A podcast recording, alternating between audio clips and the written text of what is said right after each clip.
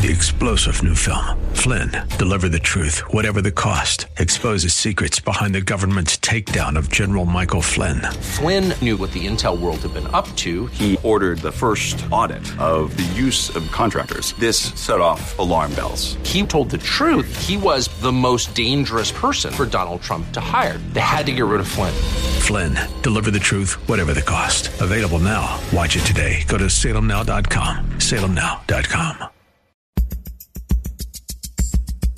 And now back to Lifeline with Craig Roberts. Welcome back to this edition of Lifeline. Craig Roberts along with our very special guest. He's Dennis Rainey, host of Family Life Today. Again, the new book, Stepping Up, A Call to Courageous Manhood, available through Bay Area Christian bookstores as well as through the Family Life website, familylife.com. That's familylife.com com. You know, just before the break, Dennis, we were talking a bit about uh, learning how to act in a courageous fashion. And you mentioned some of the things that are besetting the American family today, whether we're talking about uh, kids that are trapped under the force of peer pressure that leads to sexually acting out, rebellion, pornography, drugs, the whole list.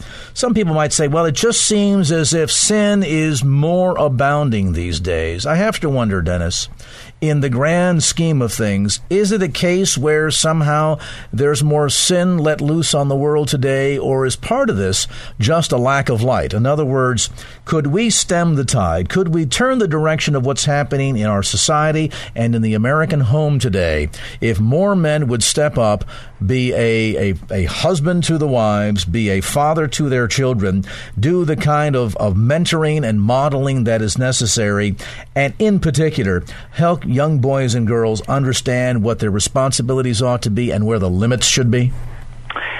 Great question. And uh, I'm going to let Isaiah, I'm going to let Isaiah answer or cast a little light on the answer. In Isaiah 59, Isaiah is talking about how bad the day was. He says, We growl like bears, we moan like doves. They're looking at the injustice, the lack of mercy in the culture, and it's just causing a grief that, that just causes people to shrivel up and, and to just retreat. And then it says, Justice is turned back, and righteousness stands afar off. Hmm. The picture here is that things get so bad that the the righteous stand away from the battle with their arms folded, going, you know, it's just too bad. This is all going bad. This is just, it's really, you know, oh, there's a lot of evil taking place. And then listen to what he says. He says, For truth has stumbled in the public squares, and uprightness cannot enter. Truth is lacking, and he who departs from evil makes himself a prey. The picture here that Isaiah paints is that truth is not standing up erect in the street for people to see the standard. Instead, it's flat on its face. It's stumbled in the streets. And it says, as a result, uprightness can't enter. And then it says, truth is lacking, and as a result of truth lacking, it says, people who were actually designed by God to prey upon evil, to push back against evil, the very evil we were meant to conquer, turns around and preys upon us. It says, and he who departs from evil makes himself a prey. I, I think the problems that we're facing in our nation are a bunch of very small personal battles at grassroots America that if those who profess to follow Jesus Christ would begin to turn around and prey upon evil and push back against evil and say, you know what, that's indecent. Like I did in a bookstore in uh, Grand Central Station in, in, in Manhattan about uh, six or eight months ago. I was there and I walked by a book and it had it had a title to a book that was a, that was a uh, it's a curse word, except it's a vulgar curse word. And I didn't go up with a Bible and beat the guy up who owned the store, but I just I just have to tell you, I was getting ready to buy some stuff, and I'm not going to buy anything because I'm really offended by by your book. And it it resulted in a very healthy conversation between that shop owner and me. And you had to wonder how many people have walked by that book. I saw a little kid looking at it, a six year old kid, and indecency, vulgarity, evil is encroaching in our society, and the, the statement that was made, all that is necessary for evil to triumph is for good men to do what? Nothing. Nothing. And so, guess what? That's what we do. Because we think it's somebody else's battle. It's not mine. Well, you know what? I'm not trying to. I'm not trying to fix every evil. I can't. There is a lot of evil today. Back to your original question: Do I think things are more evil today? I, I don't think so. I think evil has more access to our lives in, in terms of privacy in our homes today than has ever existed. The internet being piped into our homes, cable TV, uh, pornography is destroying a generation of boys. The, the average age boys are now being being taught to look at pornography is not 13, 14, 15, and 16. It's ages 8, 9, and 10 and the hard wiring of a boy's emotional system and sexual system are not connected. And we don't even have any idea of how the devil of hell is destroying young boys and their manhood in its very inception, in the germinating stages of what it means to be a young man. And that's my assignment as a dad to attempt to build the truth into my life, into my family's life, so that truth hasn't stumbled in the streets. Truth is there pushing back against evil. You know, I like to uh, liken it, Dennis, to the analogy of when you, you come in, say you've been out for the evening with the family, and you come into the house, the lights are all off, the room is very dark, and somebody might observe as you're walking through the front door, gee, it's pretty dark in here, but what's the first thing they call for? Turn on the lights. This room is not necessarily in a condition of having excessive darkness. What's really happening is there is a lack of light. Hmm. And I think at the core, what you're suggesting here is that godly men need to turn on the light. And as they do so, that light will dispel darkness. The good will dispel evil. And then, as you talk about the, the stages, the steps of a man's life, and as he learns how to apply the principles from Scripture to lead and to protect and to serve and to model and, and to defend our children, we can make a significant difference in spite of the fact that, as you suggest, you know, evil's got an easy pipeline into our homes these days with the internet and cable television and all of these things that, that surely make parenting today certainly more difficult but not impossible because we have a weapon that God has given to us that that is as strong today as it was when that book was first written.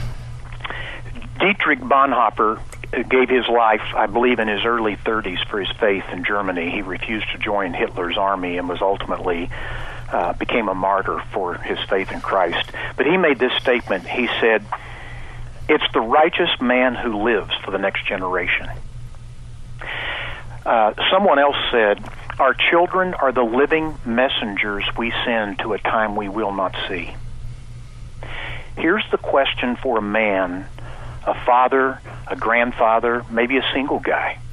What kind of message are you going to send to the next generation? What's your imprint on other people's lives for Jesus Christ that leaves the mark of God's goodness, God's mercy, God's love, God's grace to to imprint that on the next generation's lives. So they're going to make a difference when you're gone. So you're suggesting, Dennis, even today, as we see a lot of debate about the debt ceiling and how we are passing this huge amount of indebtedness on to, to future generations, to our children and our grandchildren, that perhaps for the Christian man, the question of what we're going to leave, the legacy that we will leave for future generations, is, is one of an even grander and, and more critical and more serious answer, isn't it? There's, in my opinion, the battleground for for the nation. We we certainly have to have fiscal responsibility. We have to have godly leaders in Washington D.C. and the state houses of all 50 states. But I'm going to tell you something. America has survived um, political corruption. It cannot survive the breakdown of its most basic unit, the family. No nation will survive that breakdown. Martin Luther King Jr. made this statement. He said, Cowardice asked the question, is it safe? Expediency asked the question, is it politic? Vanity asked the question, is it popular? But conscience asked the question, is it right? And you said it a few minutes ago, Craig. I, I think it's it's our choices, the choices we make, deciding to be God's man, and it's why I like the title of the book, "Stepping Up." It's just amazing how often men use that with one another.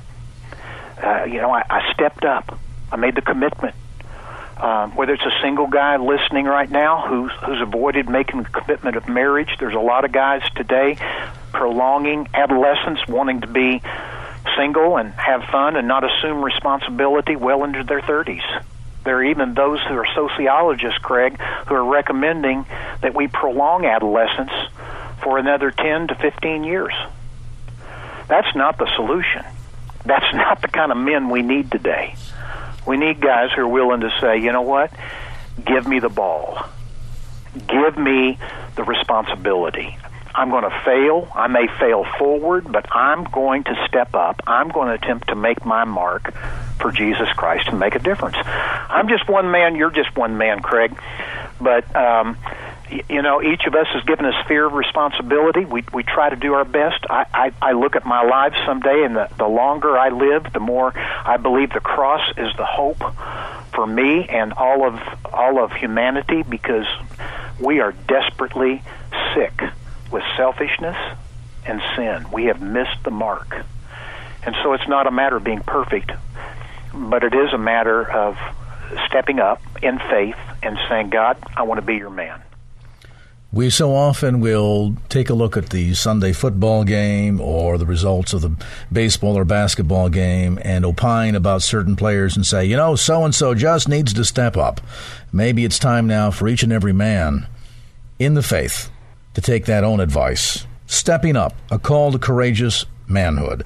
The new book, by the way, available through the resource ministry of Family Life at familylife.com. That's familylife.com. The broadcast, Family Life Today, weekday mornings at 8.30 a.m. right here on KFAX. And the author of Stepping Up, A Call to Courageous Manhood, our special guest on this edition of Lifeline, Dennis Rainey. Dennis, as always, an education to visit with you, brother. Appreciate your time today, and uh, we'll catch you on the radio, as they say, uh, tomorrow at 8.30 a.m. It's a privilege, Craig. Great to be with you.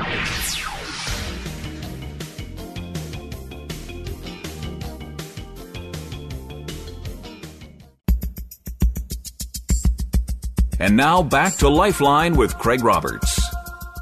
There's a bit of graffiti that I saw on a wall one day that made such an interesting statement. You, have heard this phrase before God is dead. Nietzsche, in fact, had made that comment low many years ago. So here is the big piece of graffiti on the wall that says, God is dead, Nietzsche. And somebody had come along and tagged it in different color spray paint and drew a big circle with a line through it. And then down below wrote the following phrase Nietzsche is dead. God. it makes you makes you kind of look at the whole debate over the existence of a higher power, a greater being, uh, God Himself, and uh, the sense that struggle uh, in the modern age of, of increased knowledge that people have. While I think there is unprecedented levels of interest and hunger in spiritual matters, um, along with that, though, we see the fastest growing segment of belief is in fact non belief or atheism. Well, why is that? And how much of this has to do with understanding of God and the, level of the way in which Christians live out their lives, and in some ways, perhaps embarrassingly so, turn people off to the gospel? How can we put forward evidence for God in an age of uncertainty? Well, we've invited uh, Dr. Rice Broocks to join us on the program. He is um, pastor of Bethel World Outreach Church. He's the author of a number of best selling books. His latest, simply entitled God's Not Dead Evidence for God in an Age of Uncertainty. And Pastor Broocks, great to have you on the program. Thank you so much, Craig. This is uh, this is an old debate, but it's a debate that seems to be ever increasing these days. As certainly we see uh, tremendous interest in the occult, in the supernatural, um, in um, alternative so-called religions like Wicca and paganism, and so on and so forth. I don't don't think there's any argument that uh, mankind still doesn't quest for some kind of a satisfaction to a spiritual thirst, but the manner in which we go about doing it, and in particular the direction in which we head in terms of whether or not we ultimately arrive at belief in God or not, that seems to be changing. And as you point out in the book, uh, remarkably and disappointingly so, the fastest segment of those in the arena of belief are those who believe in nothing. Why is that? Craig, uh, that was actually a Newsweek article uh, last Easter that said that they, they noted that that the fastest growing of quote uh, area segment of quote belief is uh, is uh, atheism or skepticism. I think uh, you know after probably after 9/11 there was a rash. Shortly after there was a rash of books by men like Richard Dawkins and Sam Harris and, and the late Christopher Hitchens, and they they took their beef with religion public in a, in a greater way um, to to basically to ridicule faith, to say there's no evidence for God, and so a lot of those books and materials have come out, and there's just this rash of that kind of. It's almost like a political campaign. And I think that uh, the arguments that they put forth are flawed, and if but if there's no response to those arguments, then then those arguments, though deeply flawed, will prevail. So I think that what happens, and that's the reason I wrote the book "God's Not Dead." One of the reasons is because I think there are clear, uh, clear, straightforward arguments or evidences for God, but you have to know what they are. And of course, you have to live it out. I, I wonder, just based on what we see as modern day Christianity in a world of uh, you know mega churches and and the approach towards uh, uh, you know New Ageism, so on and so forth, creeping into what had been um, normative evangelical Christianity. That there are a growing number of believers out there who can't defend their faith because the faith they have is indefensible, meaning that it is weak, it is listless, it's ineffective. Craig, you're right, and I mean, I mean, really, the I mean, Jesus himself came along, and the greatest seems like some of the greatest criticisms was against religion itself or the practice that uh, thereof and the, and the mis, misunderstanding that lives of people gave in terms of what how they represented God. But you know, again, I have five children. If my children do bad things, that doesn't mean I don't exist. And so I think it's really beside the point. The question of does God exist? Is there evidence for him? Uh, I believe there's clear clear cut evidence, not only scientifically, philosophically, and then ultimately historically in the resurrection of Christ. And though lives of certain people are who profess to be believers uh, maybe discredits that or points away from that. I think that we have to say those are philosophically those are called ad hominem arguments, meaning it's argument against the man.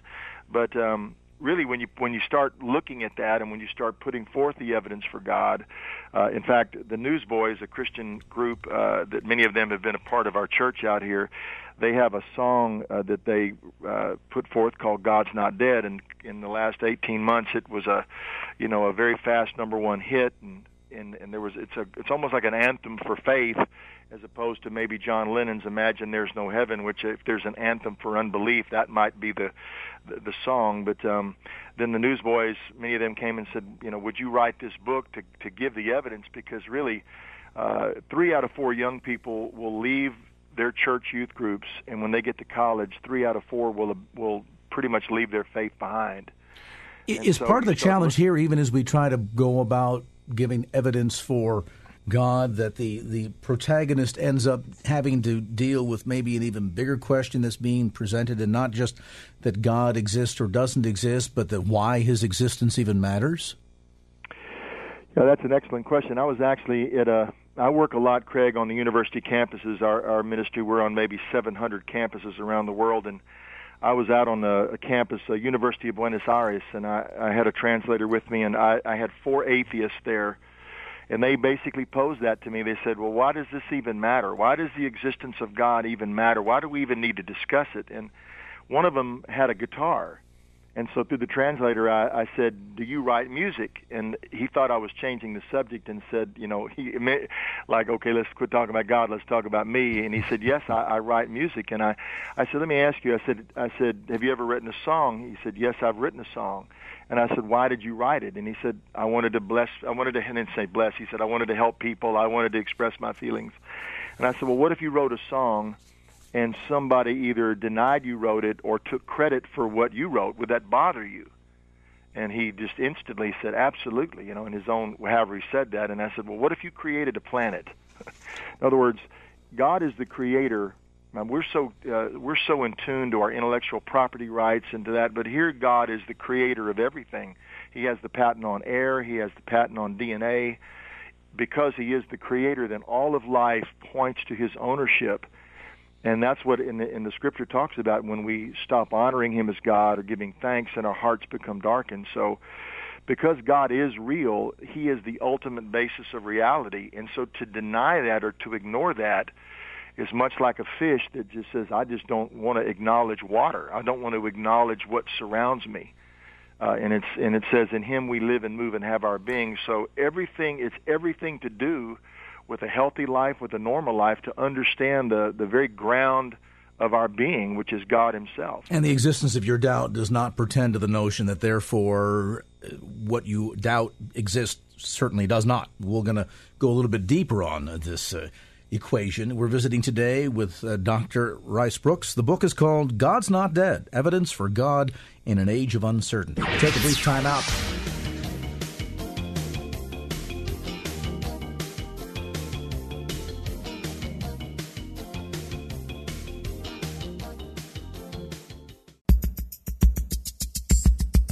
And now back to Lifeline with Craig Roberts. Dr. Rice Broocks with us today. A look at God's Not Dead Evidence for God in an Age of Uncertainty. And certainly there's plenty of that these days with the, the knowledge on the increase, as Scripture tells us it would happen. More and more people want evidence. When it comes down to that evidence, let's talk about that. There's often that sense out there, uh, Dr. Broocks, that this is all about blind faith and that somehow we need to check our brains at the door, that there is a disconnect between science and belief. Talk to us a bit about uh, this notion that somehow uh, belief in God necessitates that we completely disconnect our intellect. Uh, Craig, excellent point. In fact, last year I went to the Global Atheist Convention uh, down in Australia to listen firsthand to men like Richard Dawkins and the rest of these uh, folks that are putting this forth, and um, that was really their central contention. Ironically, Craig, uh, on the opening night of the convention, there were four professional comedians you'd think you'd go all the way to Melbourne to hear, you know, something very scientific and profound or, you know, deeply philosophical to substantiate their lack of faith and, and it was just insult and mockery. And ironically, there was very little reason present at the global celebration of reason, as they called it. On the other hand, real faith isn't blind, meaning that we have faith based on, number one, that we know God is real from what He's created, I think science is pointing to that. In fact, um, I was in the home of a man named Francis Collins, who uh, headed up the Human Genome Project. And, and really, Craig, imagine this: imagine, imagine somebody listening got a text on their phone, and and usually what we call it is a pocket text, and, and you had a few disjointed letters or disconnected letters. You'd know it was somebody sat on their phone. If somebody gave you a complete sentence, like if a student, you know, don't tell anybody I cheated on the test they would know that sentence was not randomly produced. Well, what about a sentence 3.1 billion letters long? That's the ordered information in the human genome. And that's what caused men like Antony Flew, who used to be the world's most famous atheist, to basically, before he died, to say, I now believe in God because of the information in DNA.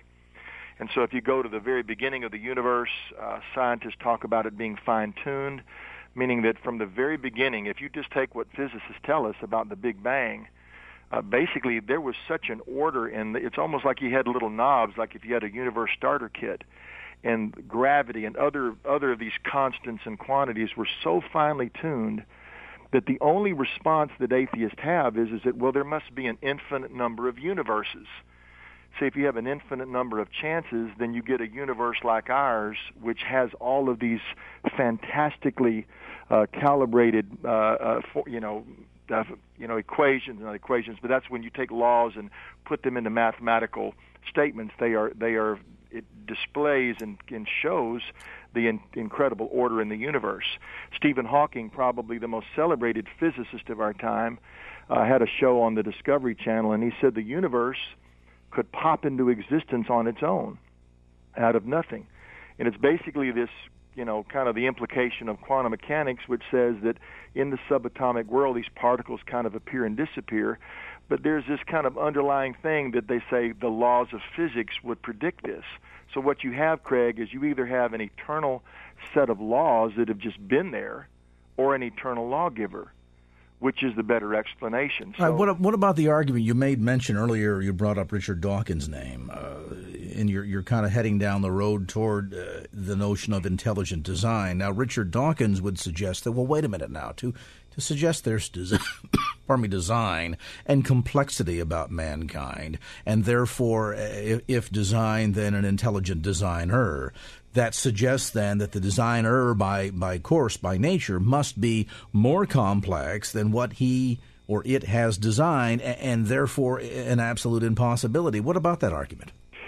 Well, it, he's really it's really kind of a twist on actually a, uh, from a theologian named William of Ockham uh, in Ockham's Razor, which basically said if you have two explanations, the simpler one should be chosen. But I mean, that's like saying I go into an art museum and say, "Well, I'm trying to figure out who made this painting, and I can't I can't postulate an artist because the artist would be more complex than the painting." You see, so simplicity, the, the, the, if you start looking at the complexities, or the complexities rather, of what it would take for a universe to start itself, the complexities of all the detail from DNA to the fine tuning to the moral, to, to the morality within humans, to the existence of consciousness. Uh, I mean, think about this. I mean, when Dawkins talks about who designed the designer, well, uh, you're you're really that's kind of like a schoolyard. It's like if you go to the moon. Al, Alvin Plantinga, a philosopher, said if you go to the moon and found a, you know, somehow this big machinery on the other side, and and somebody said, oh, that couldn't have, you know, that that just had to happen because you know it couldn't have just gotten here on its own. Or if you're positing somebody brought that here, they would be more complex than that. I mean, it really becomes an absurd argument. So I think the evidence, Craig the evidence of design, the evidence of morality, the evidence of our own conscious minds and personality, and ultimately reason itself. There is no other explanation for reason than a than a mind behind the universe. Uh, C.S. Lewis would have said it this way: What's more plausible, that mind brought matter into existence, or that inanimate, you know, you know, uncaused or you know, matter brought mind into existence? So the best explanation, I believe, to the objective mind is, is that there was mind first and then matter. Well, we look, for example, at the so called Big Bang Theory and the notion that out of this huge bang, this huge explosion, came such an incredible, incredible degree of chaos, and yet we, or, or organization rather, and yet since then, we've never been able to repeat that. Every time I've seen a bomb go off, we know its capability of destruction. We've never seen anybody blow up a building, for example, and wind up with a steamship.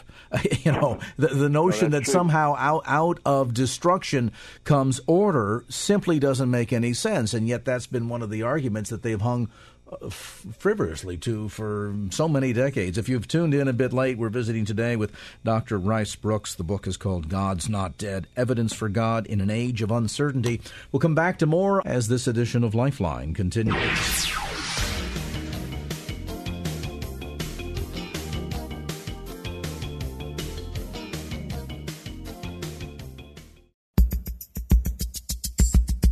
And now back to Lifeline with Craig Roberts. Our conversation in this portion of the program with Dr. Rice Broocks. The book is called God's Not Dead Evidence for God in an Age of Uncertainty. Doctor, what about this notion that it seems to be it's either God or science, that they're mutually exclusive, people that like to engage in that debate?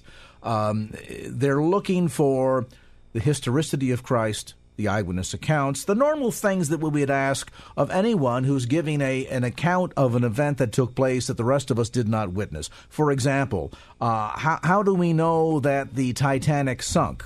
None of us, for the most part, were alive in 1912 when that event occurred, but we have the accounts of eyewitnesses. We have historical evidence. We have scientific proof, so to speak, to back up the fact that such a vessel did exist, it did sink, and a thousand people perished at sea. Right. I, I Craig, I think what you're saying is is that you know, first of all, science uh, science and God, I mean, the, science rose out of a Christian worldview. People don't realize this, that the original scientists, so to speak, were believers. And the reason it rose out of a Christian ethos was because they believed the universe and the world was rationally understandable. And because of that, they understood, like Isaac Newton understood the mathematical order of the world, and and and, of, and you start seeing the complexity of things and the harmony of things. I mean, Einstein himself, who was no uh, he didn't believe in a personal God, but he certainly uh, he certainly said things that people today that are trying to portray him as an ultimate skeptic don't like to be reminded of. He said the most incomprehensible thing about the universe is that the universe is comprehensible, and so. Uh, scientists have talked about that people who are Christians talk about it being like binocular vision, that t- it takes faith and science working together. Uh, science can tell you if you go into a kitchen and you see a boil of you know water on the you, a pot boiling on the stove, you can measure the heat and when the water boils and the, the, the all of the elements that are making up the pot. But science can't tell you why that pot of tea is boiling or why that kettle is boiling. Well, I'm going to make a cup of tea. Would you like one? As C.S. Lewis would have said. So there's there's the ultimate questions of why we're here. As Gottfried Leibniz uh, mathematician and a believer would ask the question, why is there something rather than nothing?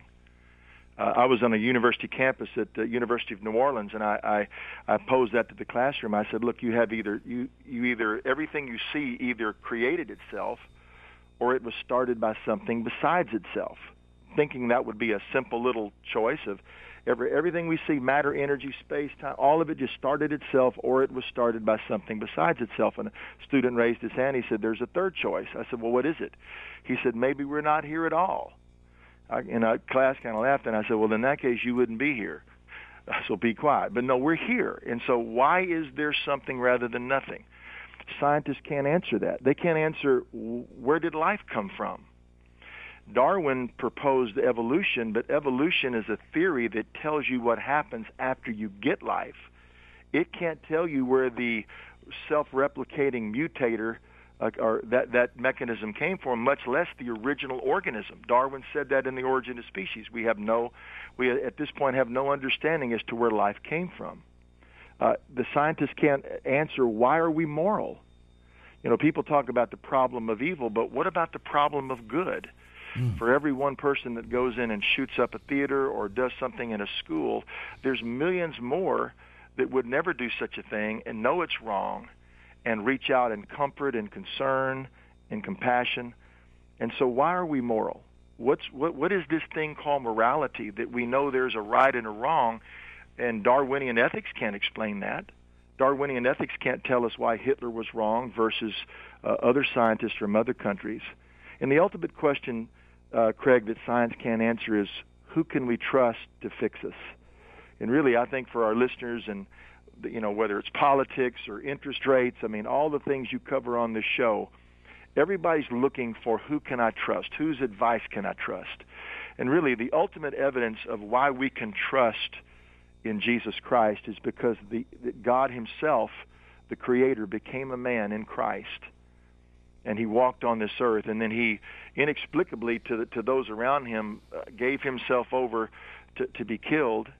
But three days later he rose from the dead. And, and interesting he rose from the dead in the very place where it would have been easiest to disprove which was jerusalem. I lived in jerusalem for several months been there many times and nobody doubts there really that jesus lived. Uh, it's really it comes down to what happened nor did he really did he died the question, the ultimate question is what happened after three days. And when he came out of that grave in history, resurrected, it verified his identity. And that's why we know we can trust his voice, his words, uh, his, his, his wisdom. We can trust that. We can trust that advice, if you will, and say that God hasn't just kind of given us some vague understanding. He has reached us in Christ and given us the ultimate evidence in the ultimate evidence, and I know inside the book "God's Not Dead," you refer to nine basic proofs of the the uh, the evidence of God. Is the ultimate design here to be a handbook for believers to understand more about their faith as they share it with others in a more vibrant, fashion, or is this even appropriate for someone who's a seeker that says, you know, I don't know that God exists, or I have severe doubts of his existence, and I've been challenged, and so I'd like to do some research? Craig, thank you for that question. It's really all of the above. I mean, I think number one, there's a lot of people that know God is real. You know He's real, but you just can't show it. Uh, you have a subjective experience of God, but if you're asked by a classmate, by a coworker, in fact, the man who, one of the men who inspired this book was in the Christian music industry. His name is Dean, and uh, he'd been in there for several years. And he said, he said to me, he said, I was actually talked out of my faith by an atheist and he's driving down the highway, and uh, he just out of his mouth he said, "God, I just can't believe in you anymore." Here's a Christian music executive in the city I'm in right now, Nashville, and he just finally is so embarrassed because this atheist pretty much said something that he couldn't respond to that he just verbalizes this, "Hey God, I don't want to believe in you anymore." And he said, no sooner had he said that that he hears a voice that said, "Who do you think you're talking to?" Mm. So he literally pulls his car off the side of the road on I-40 here in Nashville to get his heart right, he said, but he still had to get his head right. And see, this is the thing, is that God, we're, we don't have a faith that can't be examined. God doesn't want us to bury our doubts or just swallow and follow or don't think like that. He calls us to love Him with all of our minds and hearts so first of all, if you're a believer but yet you're struggling with doubts or I can't, ex- I don't think I could explain this to an unbeliever, then yes, I've written this book, God's Not Dead, to give you those proofs. Uh, but if you are a seeker, or even more, if you're a skeptic, uh, you know, Craig, my atheist brother, I, I, I tell a story about my brother, who is my older brother. He was in law school at Southern Methodist University. He had a master's degree in counseling and psychology, and in his third year, at the top of his class, he came home to talk me out of the Christian faith. Mm. And he'd been studying the Bible to find the contradictions. And really, in, the, in trying to answer his questions, it dawned. I just looked at him and I said, Ben, it's not what you don't know about God that's keeping you from Him. It's what you do know. It's like trying to hold a beach ball under the water. It says in Romans that men suppress the truth in unrighteousness, and that's what he was doing. And uh, the night he came home to talk me out of the faith, I actually baptized my older brother He's an attorney now, Ben Broocks, in Austin, Texas, and, and, a, and a very formidable witness for Christ. But I have found that the skeptic and the, and the atheist, I mean, I'm, I think if we talk to them and answer their questions and listen to their objections, I think this book is going to give any believer uh, the ability to be in that conversation. I've got a 16 year old, and I tell him all the time. I say his name is Wyatt. I said, Wyatt, this may be over your head, but it's not out of your reach. And I think that if, if believers, I mean, look, there's fantastic, you know, Ravi Zacharias, Lee Strobel, you can name it, William Lane Craig, Dr. Hugh Ross, on and on. But, you know, we don't just need another expert. We need millions of believers, Craig, that can articulate the evidence for their faith uh, to the world around them. And that's what I hope the book will give every believer the ability to do. And I hope then too, for those that might even be listening right now, that are decidedly in the, the, the curious category, the seeker category, maybe decidedly in the disbeliever category. You know, it has often been said sometimes by atheists that uh, uh, they um, they've never come to faith in the existence of God or faith in Christ for one or two reasons. Either because, well, they never knew a Christian who told them the story, or because they did know a Christian and therefore decided not to. Don't let the behavior sometimes of others stand in your way of engaging in your own truth seeking, your own research. Oftentimes at the end, there ultimately is much too ev- too much evidence to simply ignore or to maintain disbelief. And good way to get educated and start, uh, whether you're a seeker, curious disbeliever, or somebody that's just looking to get a better handle on your own faith. Uh, you you want to trade that weak, listless, ineffective faith for an alive, vibrant, life changing faith. Uh, this book is a good place to start. God's Not Dead Evidence for God in an Age of Uncertainty. The book, by the way, newly published by our friends over at Thomas Nelson. You can get it at the usual suspects, Bay Area bookstores, as well as through Amazon.com. And uh, Dr. Broocks, you've got a website too, don't you? Yes, we do. We have it's ricebroocks.com, or you can if you if there's pastors listening, we have resources. There's actually sermon series of free notes. We'll, in other words, we're we are wanting pastors and leaders and campus leaders. I've just come from. I'm, I'm currently on a campus tour and uh, campus leaders are doing series and small group material. You can go to godsnotdead.org or ricebroocks.com. But yeah, the book technically comes out, Craig, in about a week. I think it's a week from today but I think you can get it uh, pre-ordered on Amazon. But it'll hit the bookstore shelves in about a week. So excellent. We'd love really to have love to have you on early to do a bit of a tease here tonight, Doctor, and we'd love to get you back again soon. Thank you so much. There is Dr. Rice Broocks. God's not dead. Evidence for God in an age of uncertainty. And our thanks to Dr. Rice Broocks for being with us on this segment of the program. Well, that's going to do it for this edition of Lifeline. Thanks so much for being with us. And if there was anything you heard on today's show that you'd like to hear again or share with a friend, grab a copy of the Lifeline podcast. Simply log on to kfax.com. That's kfax.com for the Lifeline podcast. Our producer is Wanda Sanchez. I'm Craig Roberts. Till next time round, remember just don't keep the faith, get out there and share it, and make it a great evening. So long. Opinions expressed in the preceding program do not necessarily represent the views of the ownership, staff, or management of KFAX. Copyright Salem Communications, all rights reserved.